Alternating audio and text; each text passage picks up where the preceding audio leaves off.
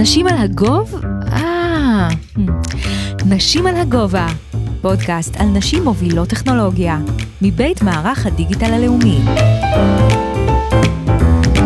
היי, אני יעל בראל, מנהלת קהילות הידע של מערך הדיגיטל הלאומי.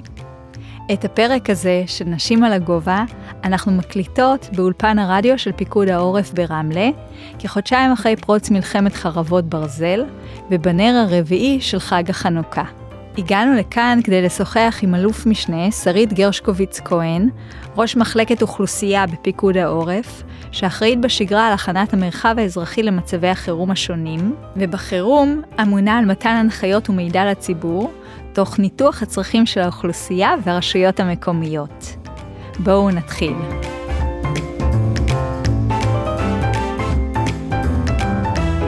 שלום שרית, ואיזו זכות שפינית לנו זמן בימים טרופים אלה, לשיחה אחת על אחת ונשים על הגובה. שלום, ערב טוב וחג שמח. אז אני אספר שאת הפרק הזה אנחנו מקליטות uh, מאולפן הרדיו של פיקוד העורף ברמלה, אז תודה על האירוח. Uh, מה זה בעצם האולפן הזה? אז uh, אולפן הרדיו של uh, פיקוד העורף הוא עוד אחד מהאמצעים שיש לפיקוד העורף כדי לקיים שיח עם האזרח. לפיקוד העורף יש מגוון של פלטפורמות שדרכם הוא מנהל את השיח גם בשגרה וגם בשעת חירום.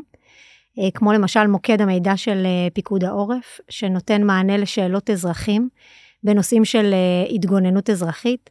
יש לנו אולפן טלוויזיה, שדרכו אנחנו uh, מפיקים חומרי הסברה uh, רבים, גם בשגרה, uh, וכמובן גם uh, בשעת, uh, בשעת חירום.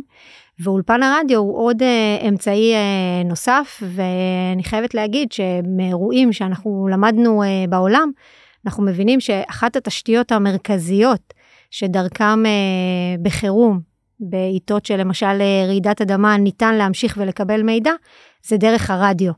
ולכן אנחנו משמרים את הפלטפורמה הזאת.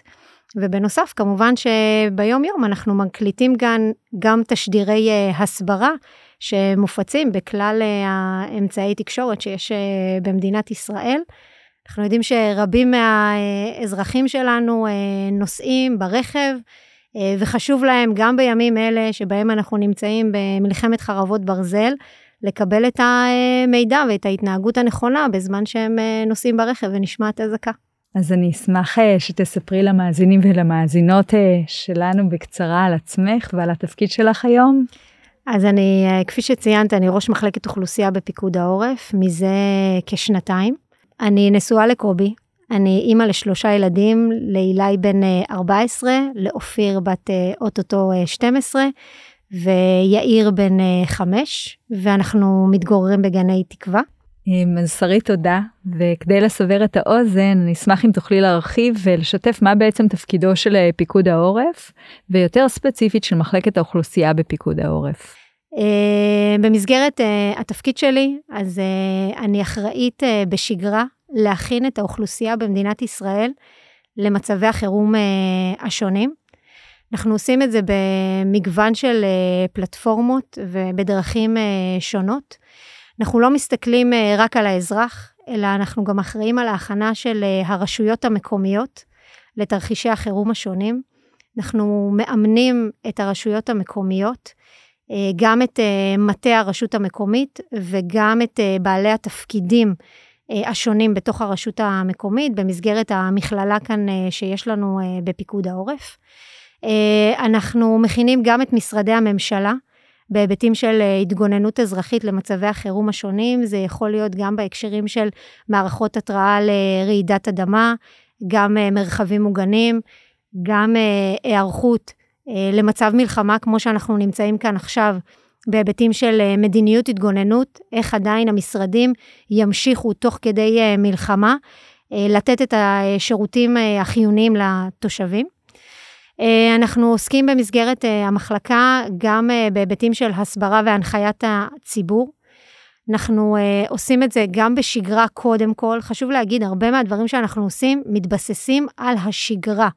אנחנו מאוד מאמינים שככל שהבסיס יהיה חזק בשגרה, ככה המעבר בין שגרה לחירום יהיה הרבה יותר מהיר. אם ניקח את מלחמת חרבות ברזל שהפתיע אותנו, נדרשנו לבצע מעבר מאוד מהיר משגרה לחירום, וככל שהאזרח יהיה יותר מוכן, ואנחנו נהיה יותר מוכנים במתן uh, המידע לאזרח, uh, ככה התוצאות יהיו יותר טובות, ככה פעילות האזרח תהיה יותר אפקטיבית, וככה האזרח יוכל uh, להציל, את, להציל את חייו. אז בשגרה למשל, אנחנו נמצאים בכל בתי הספר היסודיים, מדריכים את התלמידים כיצד הם צריכים לנהוג במצבי, במצבי החירום השונים. אנחנו uh, נותנים כאן מענה uh, לכל שאלה של האזרח בהיבטים של uh, מיגון, בהיבטים של הנחיות. אנחנו מפרסמים הרבה מאוד מידע בפלטפורמות הדיגיטליות שלנו. אנחנו דואגים לשמר כל הזמן, גם בשגרה, את השיח עם האזרח בהיבטים של מוכנות לחירום. לפעמים זה מטריד, ולפעמים אנשים פחות רוצים לשמוע על היבטים של חירום ושל התגוננות אזרחית בשגרה. אבל אנחנו מבינים שזה חשוב ושאנחנו תמיד צריכים אה, להיות שם אה, ביחד עם האזרח. אה, אנחנו עוסקים הרבה מאוד בעולם המחקר, מחקר שנועד לצורך קבלת החלטות ועבודה יותר אפקטיבית שלנו. אנחנו עושים גם בשגרה מחקרים קבועים על רמות הידע של האזרח, זה יכול להיות על מלחמה וזה יכול להיות על רעידת אדמה. והאם האזרח אה, מכיר את הנחיות פיקוד העורף, האם הוא ידע בשעת חירום אה, מהם מקורות המידע של פיקוד העורף שהוא יכול אה, לפנות אליהם. ולמעשה אנחנו כל הזמן מנסים לראות איך אנחנו מקדמים את כלל המוכנות של המרחב האזרחי למצבי החירום השונים. ובהתייחס למלחמה, אז אנחנו עושים הרבה מאוד פעילות. אה, שאני חושבת שאת חלקה אנשים מכירים, אה, אבל אה, חלק מאוד מאוד גדול הוא מאחורי הקלעים. אז בעיקר רואים אותנו היום במתן הנחיות לאזרח, רואים אותנו באולפנים, רואים אותנו ברשתות החברתיות, כמי שאמון על מתן המידע לאזרח, אבל גם על קביעת מדיניות ההתגוננות. האם הילדים ילכו לבתי הספר, האם הם ילכו לחוגים, האם נוכל לצאת לעבודה ותחת אה, אילו תנאים נוכל אה, לממש את זה. אה, יש כאן פעילות ענפה של קציני התנהגות אוכלוסייה ומערכים נוספים, כמו למשל מערך היקל"ר, יחידות הקישור לרשות המקומית, שנמצאים בכל אחת ואחת מהרשויות המקומיות.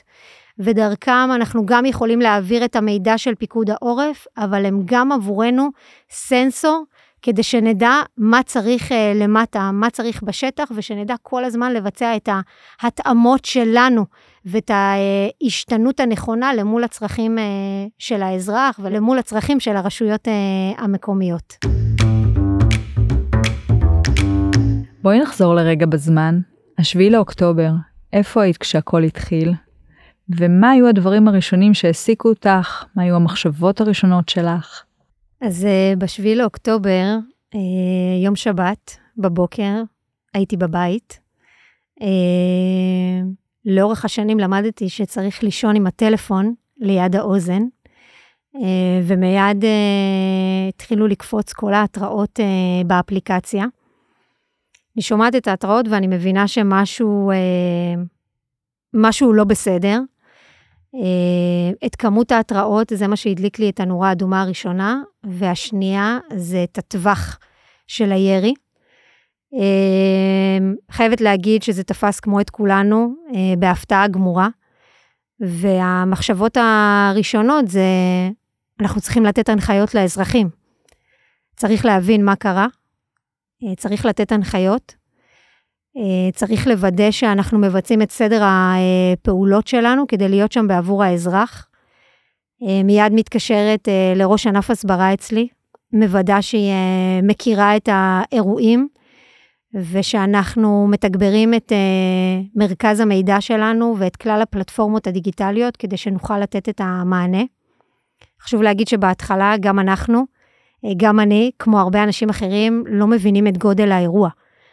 אנחנו ממש בהתחלה עוסקים בירי, בירי טילים, באותן אזעקות שנשמעו, ואנחנו עוד לא עדים בדקות האלה לכל מה שמתחולל בגזרת העוטף, ושהאירוע הוא הרבה יותר גדול, והסממנים הראשונים מתחילים להגיע עם השיחות שמגיעות כאן למוקד של פיקוד העורף, והן לא שיחות רגילות, הן לא שיחות שאזרח רוצה לדעת האם האזעקה הייתה אמת או שווא. האזרחים כבר מדווחים על משהו אחר. אנחנו uh, שומעים uh, אנשים שקוראים לעזרה, אנשים שמדברים על זה שיש uh, מחבלים סביב הבית שלהם, שהם שומעים uh, יריות, ואנחנו מבינים שאנחנו uh, לגמרי uh, באירוע אחר.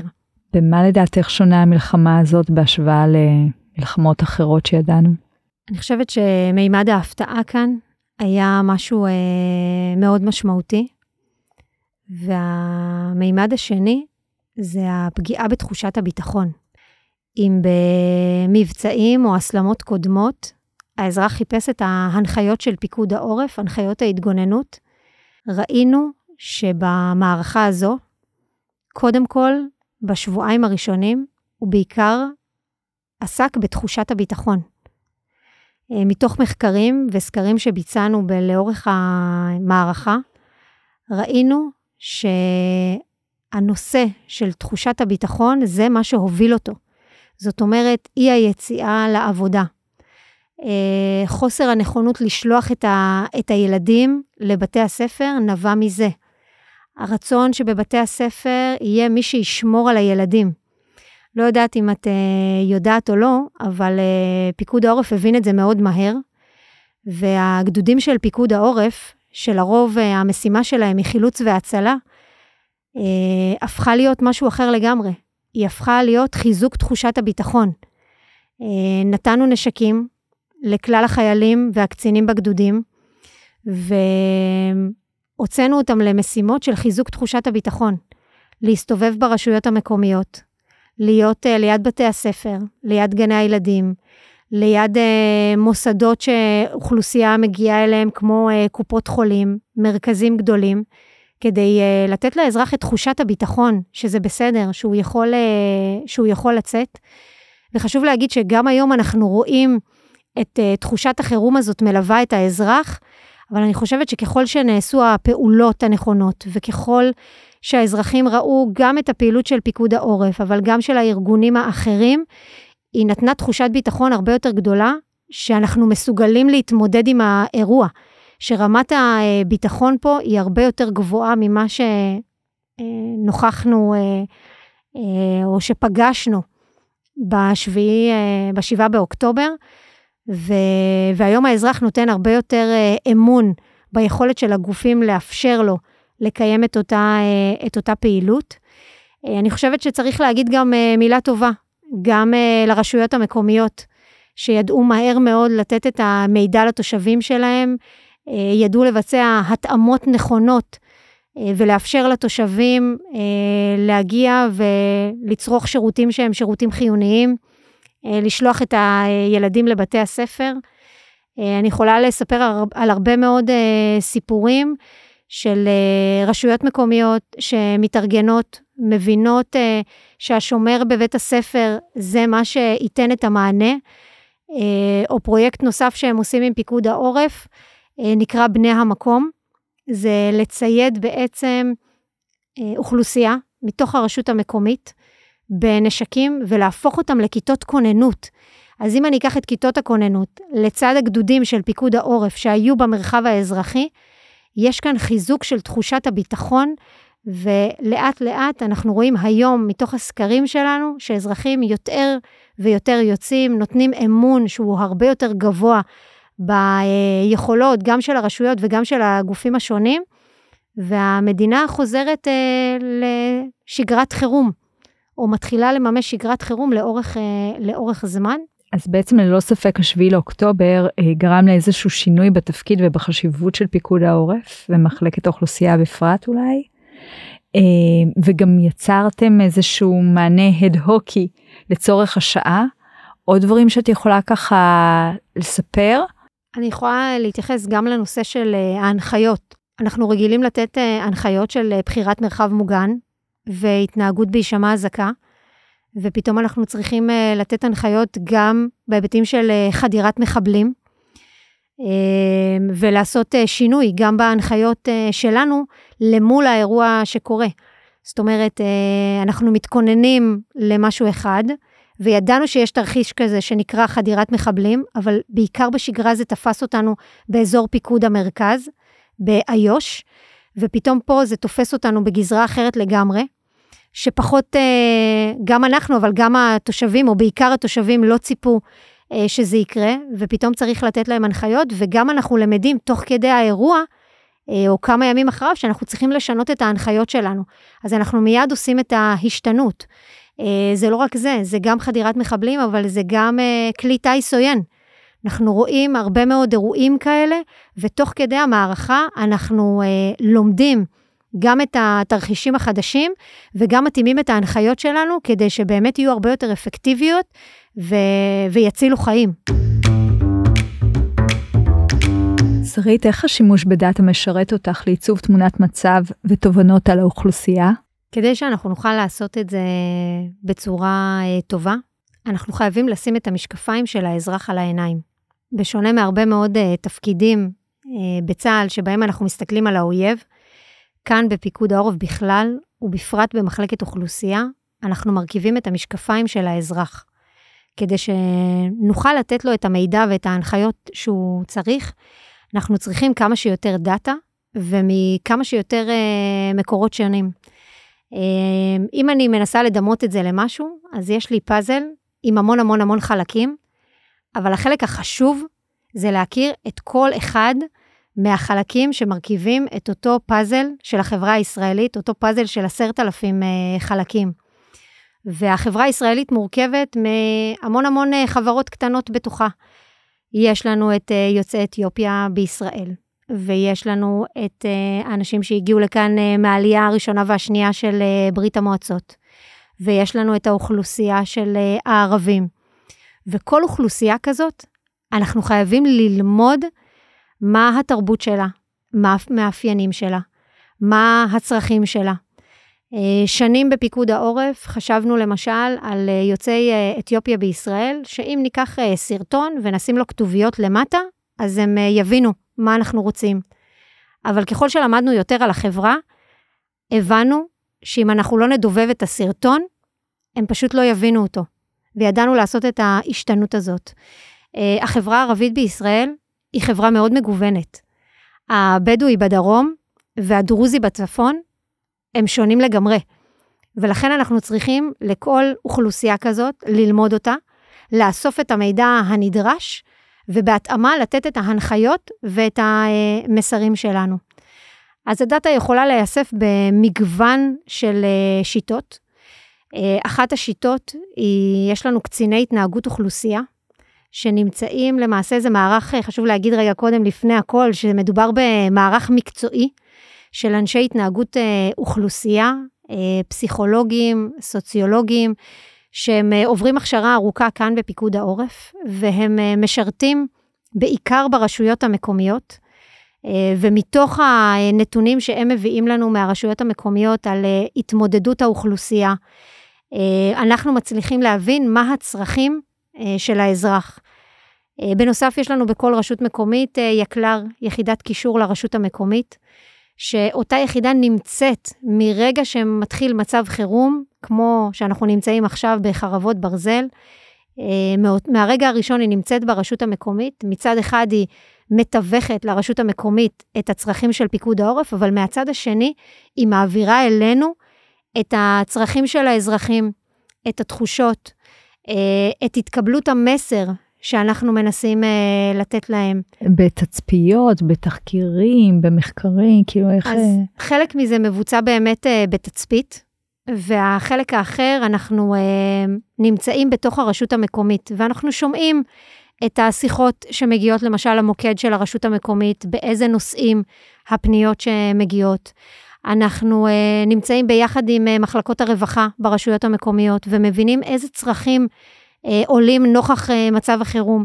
בשגרה אנחנו יודעים שיש uh, אוכלוסיות שמחלקות הרווחה ברשויות המקומיות נותנות להם מענה. אבל אנחנו יודעים גם שבמצב חירום הצרכים האלה עולים כל הזמן. אז זה עוד דרך שלנו לדעת מה הצרכים של האזרח ואיך אנחנו יכולים לסייע לו. ברשויות המקומיות יש גם כן פייסבוק ואינסטגרם ופלטפורמות נוספות שדרכם ראש הרשות ובעלי התפקידים מדברים עם התושבים, ואנחנו באמצעות הרשות המקומית מקבלים את המידע. ואז אנחנו יודעים להתאים לא רק לקהלים השונים, כמו שציינתי מקודם, אלא גם יודעים לבצע את הספציפיקציה לכל רשות ורשות על פי הצרכים, אה, על פי הצרכים שלה, ועל בסיס, כמובן, על בסיס המידע שאנחנו אה, מקבלים מתוך הרשות המקומית, אה, ומתוך אותם קצינים מקצועיים שלנו שנמצאים ברשויות. דרך נוספת שלנו זה פיקוד העורף מחזיק מגוון של פלטפורמות. יש לנו אה, רשתות אה, חברתיות, פייסבוק, אינסטגרם, אה, טוויטר, ודרך הניטור של אותן רשתות חברתיות, אנחנו מבינים מה מעניין עכשיו את האזרח. ואם אני מבינה שמעניין את האזרח עכשיו איך להתגונן מפני חדירת מחבלים, אני את ההסברה שלי ביום או יומיים הקרובים, אני אמקד לנושא של חדירת מחבלים. זאת אומרת, כל הזמן יש כאן התכתבות למול הצורך של האזרח. אנחנו מנתח, מנתחים גם את התקבלות המסר אצל האזרח.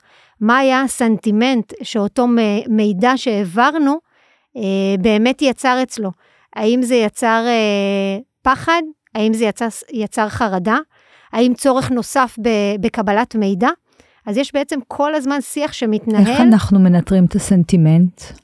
אנחנו בעצם מנתחים את, אה, את התגובות של האזרח. אה, זה יכול להיות גם באופן שבו הוא כותב את זה, אבל גם אה, הרבה מאוד מהאזרחים מביעים את דעתם באמצעות אימוג'י. ואת זה בעצם אנחנו מנסים לנתח ולהסתכל על כל אחד מהפוסטים שלנו, מה הייתה התגובה. ומתוך אותו, מתוך אותן תגובות, אנחנו יודעים לבוא ולהגיד, אה, האם המסר אה, התקבל, או מה הייתה התגובה למול המסר. יכול להיות שהמסר היה מאוד מאיים, ולכן אנחנו צריכים לדעת לעשות את ההתאמה בצורה אחרת. בנוסף על הרשתות החברתיות, יש לנו את פורטל החירום הלאומי שלנו, שבפורטל אנחנו מעלים הרבה מאוד כתבות תוכן שנותנות את המענה, וגם למול כל כתבה, אנחנו uh, מבקשים מהאזרח להגיב, האם התוכן היה מעניין, האם התוכן סיפק לו את המידע שהוא היה צריך, ובהתאמה אנחנו יודעים לשנות ולהתאים את, ה, את התוכן של הכתבה, אה, או לתת לו מענה בדרך, אה, בדרך אחרת. אה, אמצעי נוסף שיש לנו זה המוקד מידע.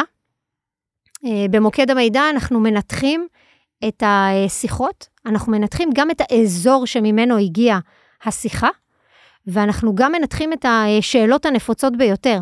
זאת אומרת שכל הזמן יש פה איזשהו אה, מעגל שנע בין הדיגיטל לבין הפורטל, לבין הרשויות המקומיות, לבין המוקד, והחשיבה הזאת והניתוח של כל הדאטה הזאת מאפשרת לנו לתת הסברה שהיא הרבה יותר אה, ממוקדת, גם לקהל היעד וגם למקום שבו אתה, שבו אתה נמצא. מהם הכלים שבאמצעותם אתם מנטרים את המידע וגם הכלים שבאמצעותם אתם מנתחים את המידע? אז uh, אנחנו עושים את ניטור המידע באמצעות מערכות שקיימות uh, היום uh, בשוק, uh, ואנחנו לוקחים את המערכות האלה ובעצם עושים להם התאמה למול uh, מה שמעניין אותנו. Uh, זאת אומרת שאם לצורך uh, קבלת החלטות מעניין אותי uh, האופן שבו uh, האזרח מממש את ההנחיות של פיקוד העורף, אז בתוך אותן מערכות אני אנסה לשאול את השאלה שתאפשר בעצם למערכת לתת לי את התשובה הכי אה, נכונה או הכי מותאמת לתוך השאלה. אה, אבל מעבר לכך, אני חושבת שהמערכת היא לא חזות הכל. בסוף, מאחורי כל מערכת, יש אה, אנשים שזה המקצוע שלהם, לא רק לנתח את מה שהמערכת אומרת, אלא להסיק מזה את המשמעויות ואת התובנות לפיקוד העורף. המחקר מש, משמש אותנו מצד אחד לייצר שיח נכון יותר מול האזרח, אבל מהצד השני הוא מאפשר למפקד פיקוד העורף לקבל החלטות שהן נכונות יותר ותומכות את יכולת ההתמודדות והחוסן של האזרח. אם אה, אני אה, אחזור לדוגמה שנתתי אה, מקודם, על תחושת הביטחון וחיזוק החוסן, אז אם אנחנו מבינים מתוך המחקרים שלנו שמרבית הציבור במדינת ישראל חש תחושה שאנחנו במלחמה קיומית ושהביטחון האישי שלו נפגע, זה נתון מאוד חשוב שיגיע לשולחנו של מפקד פיקוד העורף, שיקבל החלטה כמו ההחלטה שהוא קיבל, שגדודי פיקוד העורף יסתובבו במרחב האזרחי ובעצם יהיו נוכחים באותם מקומות אה, הומי אדם ולחזק את תחושת הביטחון. שרית, אני יודעת שפיקוד העורף אה, עורך הרבה מאוד סקרים. יכולה להרחיב על זה? פיקוד העורף אה, מדי יום, מאז התחילה המערכה, מבצע אה, סקר, שהמטרה של אה, הסקר, אולי המטרה העיקרית, זה באמת אה, לאפשר קבלת החלטות אה, טובה יותר אה, למפקד אה, פיקוד העורף, ובכלל אה, למפקדים גם בפיקוד העורף וגם בצה"ל. אבל הסיבה הנוספת שאנחנו עושים את הסקר, זה גם uh, כדי uh, להבין מה התחושות של האזרח uh, במצב הזה, וכיצד הוא פועל, מה ההתנהגות שלו, מה המחשבות שלו, מה הרגשות שלו. כי אם אנחנו רוצים באמת, כפיקוד העורף, לתת את המענה הנכון והטוב ביותר לאזרח, אנחנו חייבים שוב לחזור ולשים את המשקפיים של האזרח. אז הסקרים האלה יוצאים מדי יום. Uh, כל פעם uh, אנחנו כמובן מקפידים על זה שזה תהיה, uh, שזה יהיה מדגם מייצג של כלל האוכלוסייה. וגם במספר מופעים מסוימים אנחנו גם עושים סקר שהוא מותאם לקהל יעד ספציפי. אז יש פה גם איזשהו סקר שהוא כללי וגם סקר שהוא מותאם לחברות בתוך החברה הישראלית. וכל סקר כזה אה, מנותח על ידי אה, אנשי המקצוע אצלנו. אבל אה, מה שחשוב זה שאנחנו יודעים להסתכל על הסקר הזה לאורך זמן, לאורך כל התקופה, ולעמוד על ההשתנות שקרתה לאורך הזמן, ולא רק על ההשתנות במלחמה הזאת. זאת אומרת, עולם המחקר אצלנו, אה, הוא, יש לו הרבה מידע ומחקרים שנאספו לאורך השנים. אה, מההסלמות, בין אם ההסלמות האחרונות לבין אם נחזור אחורה אה, עוד לתקופה של אה, צוק איתן ועמוד ענן. וככה אנחנו יכולים לראות... ממש של מול דאטה היסטורי ולעשות השוואות? נכון, כשנכנסנו למערכה הזאת, הסתכלנו כנתוני הבסיס, גם איפה סיימנו את המבצע האחרון, של מגן וחץ, וגם אחרי מגן וחץ עשינו עוד איזשהו סקר שגרה. ואז אנחנו יכולים לראות למול מדדי מגן וחץ ולמול השגרה, איפה אנחנו נמצאים uh, כרגע. אז יש פה גם איזושהי uh, דאטה uh, היסטורית שאנחנו uh, עוסקים בה, ובעצם מנתחים גם את הדאטה הקיימת uh, שאנחנו מקבלים uh, מדי יום, ולוקחים אותה ובאמצעות אותה דאטה מאפשרים בעצם פעילות יותר, uh, יותר טובה ויותר uh, נכונה uh, של, של פיקוד העורף. אנחנו בכל זאת בפודקאסט אה, נשים על הגובה, והסתובבתי פה בבסיס לפני ההקלטה, ויצא לי לפגוש לא מעט אה, קצינות בכירות. מתבקשת מילה על נשים בצה"ל, וספציפית בפיקוד העורף. אז אני אגיד שאני חושבת שצה"ל עבר השתנות מאוד גדולה במהלך השנים האחרונות. והיום יותר מבעבר יש אה, נשים בתפקידי מפתח, נשים מובילות, נשים חזקות. אה, שמקבלות החלטות ומקדמות את אה, צה"ל בהרבה מאוד אה, תחומים. ואני חושבת שפיקוד העורף הוא בין הפיקודים המובילים. יש כאן הרבה מאוד נשים, מדרגת הרב סרן ועד באמת דרגת הסא"ל וגם העל"ם. ואני חושבת שככל שמפקדים יבינו ויכירו ביכולות של, אה, ביכולות של אנשים, הם יבינו אה, כמה הפיקוד וכמה בכלל צה"ל יכול להיות הרבה יותר חזק והרבה יותר אפקטיבי. ופיקוד העורף הוא דוגמה גם לנשים שהן לוחמות בחזית, שנמצאות גם היום בתוך עזה, וגם מפקדות שנמצאות במגוון של תפקידים, כולל אה, תפקידים של אה, ניהול של אה, מחלקות וגם בתפקידי פיקוד. אני חושבת שפיקוד העורף השכיל לקחת את הנשים, לשים אותם בתפקידי מפתח, ואנחנו רואים הלכה למעשה את התחומים הרבים שאנחנו פועלים בהם.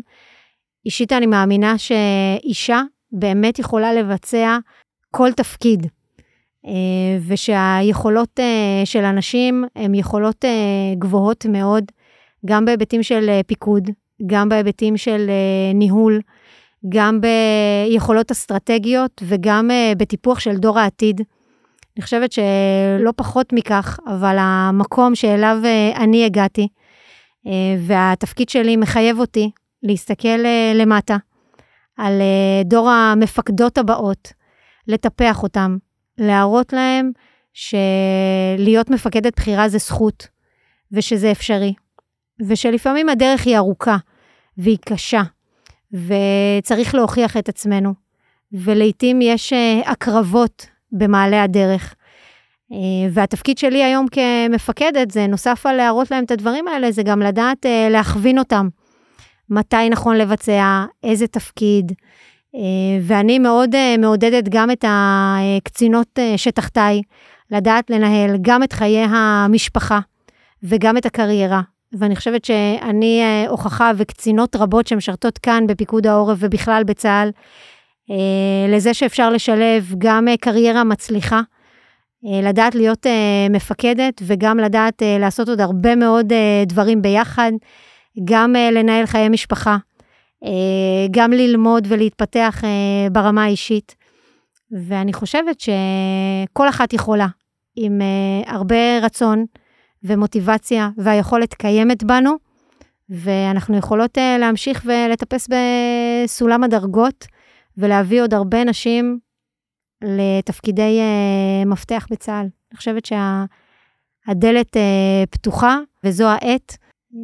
גם ראינו את זה במלחמה, חשוב להגיד, ואם כבר uh, התייחסת לזה, אז uh, הרבה מאוד שיח היה גם על הנשים הלוחמות בשריון, וראינו הלכה למעשה, uh, יש המון תעוזה וחתירה למגע, גם בשדה וגם uh, בעורף, ואני אשמח שככל שיחלוף הזמן יהיו uh, יותר נשים בתפקידי uh, מפתח ותפקידי uh, פיקוד. שרית, אני ביקשתי ממך להביא תמונה אישית אה, שלוחלת רגע בזמן או איזושהי חוויה אישית. תוכלי לתאר אה, למאזינות ולמאזינים שלנו מה אנחנו רואות כאן בתמונה, ואז לספר גם למה בחרת בה. אז uh, בחרתי להביא תמונה שאני חושבת שמעצבת גם את נוף ילדותי, אבל היא מאוד מעצבת את האישיות שלי ואת מי שאני היום. אה, אני אספר למאזינות ולמאזינים שכשהייתי אה, צעירה יותר, אה, ההורים שלי תמיד האמינו שבכל ילד יש משהו מיוחד. יש משהו שהוא נועד לעשות אותו. ובגיל שבע וחצי מצאתי את עצמי הולכת לבדוק אם המשהו שאני טובה בו ואוהבת לעשות אותו, זה לשחק טניס.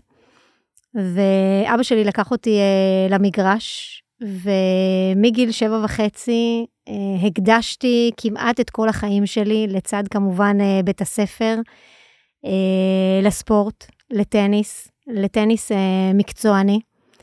Uh, סיימתי את uh, לימודי היסודי ועברתי uh, להתגורר במכון וינגייט, בפנימייה למחוננים uh, בספורט, uh, פחות או יותר עד, ה, uh, עד התיכון.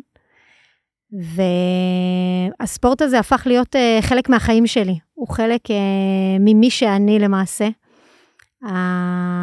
התחרותיות, החתירה להצטיינות, לעשות כל דבר שאני עושה uh, כמי שיכולה להיות uh, מספר אחת, um, לעשות את הדברים בחריצות, בשקדנות, בלא לוותר, בתמיד אה, להסתכל אה, קדימה ולראות איפה אפשר אה, להיות טוב יותר ולהשתפר.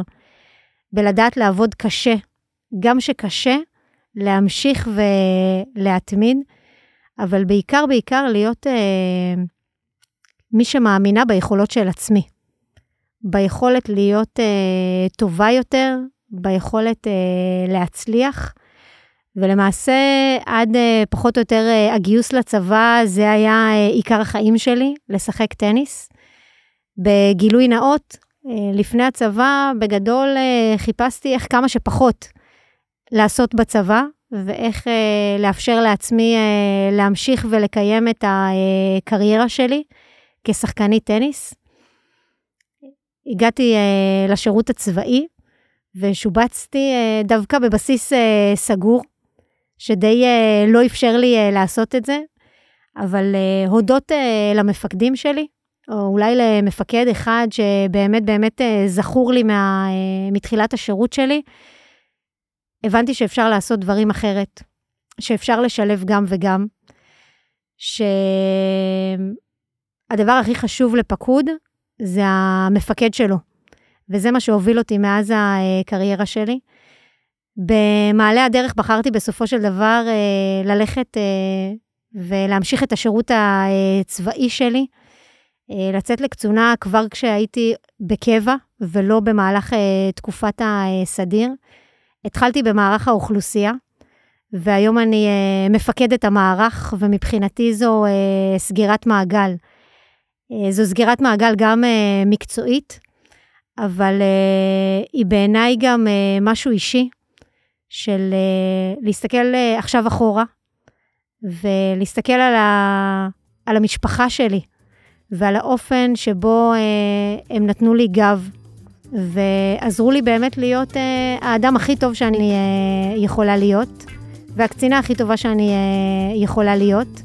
אז uh, אם אני חוזרת לסיפור של מקודם, שלכל בן אדם יש משהו uh, טוב, שהוא, או משהו שהוא יכול להצטיין בו, אז uh, אני חושבת שכנראה בחרתי בדרך, ה, בסופו של דבר, בדרך הנכונה, uh, ואני מודה על השירות הצבאי ועל הזכות להיות המפקדת של, uh, של המערך הזה, של מערך האוכלוסייה בפיקוד העורף.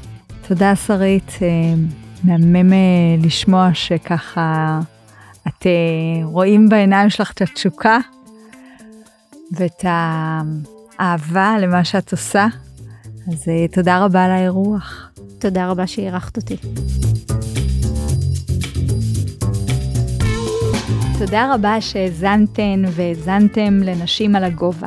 מקווה שקיבלתן ערך, למדתן וגם נהנתן.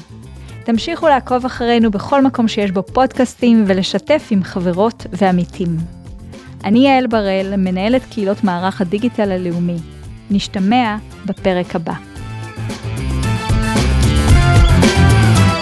נשים על הגובה, פודקאסט על נשים מובילות טכנולוגיה. מבית מערך הדיגיטל הלאומי.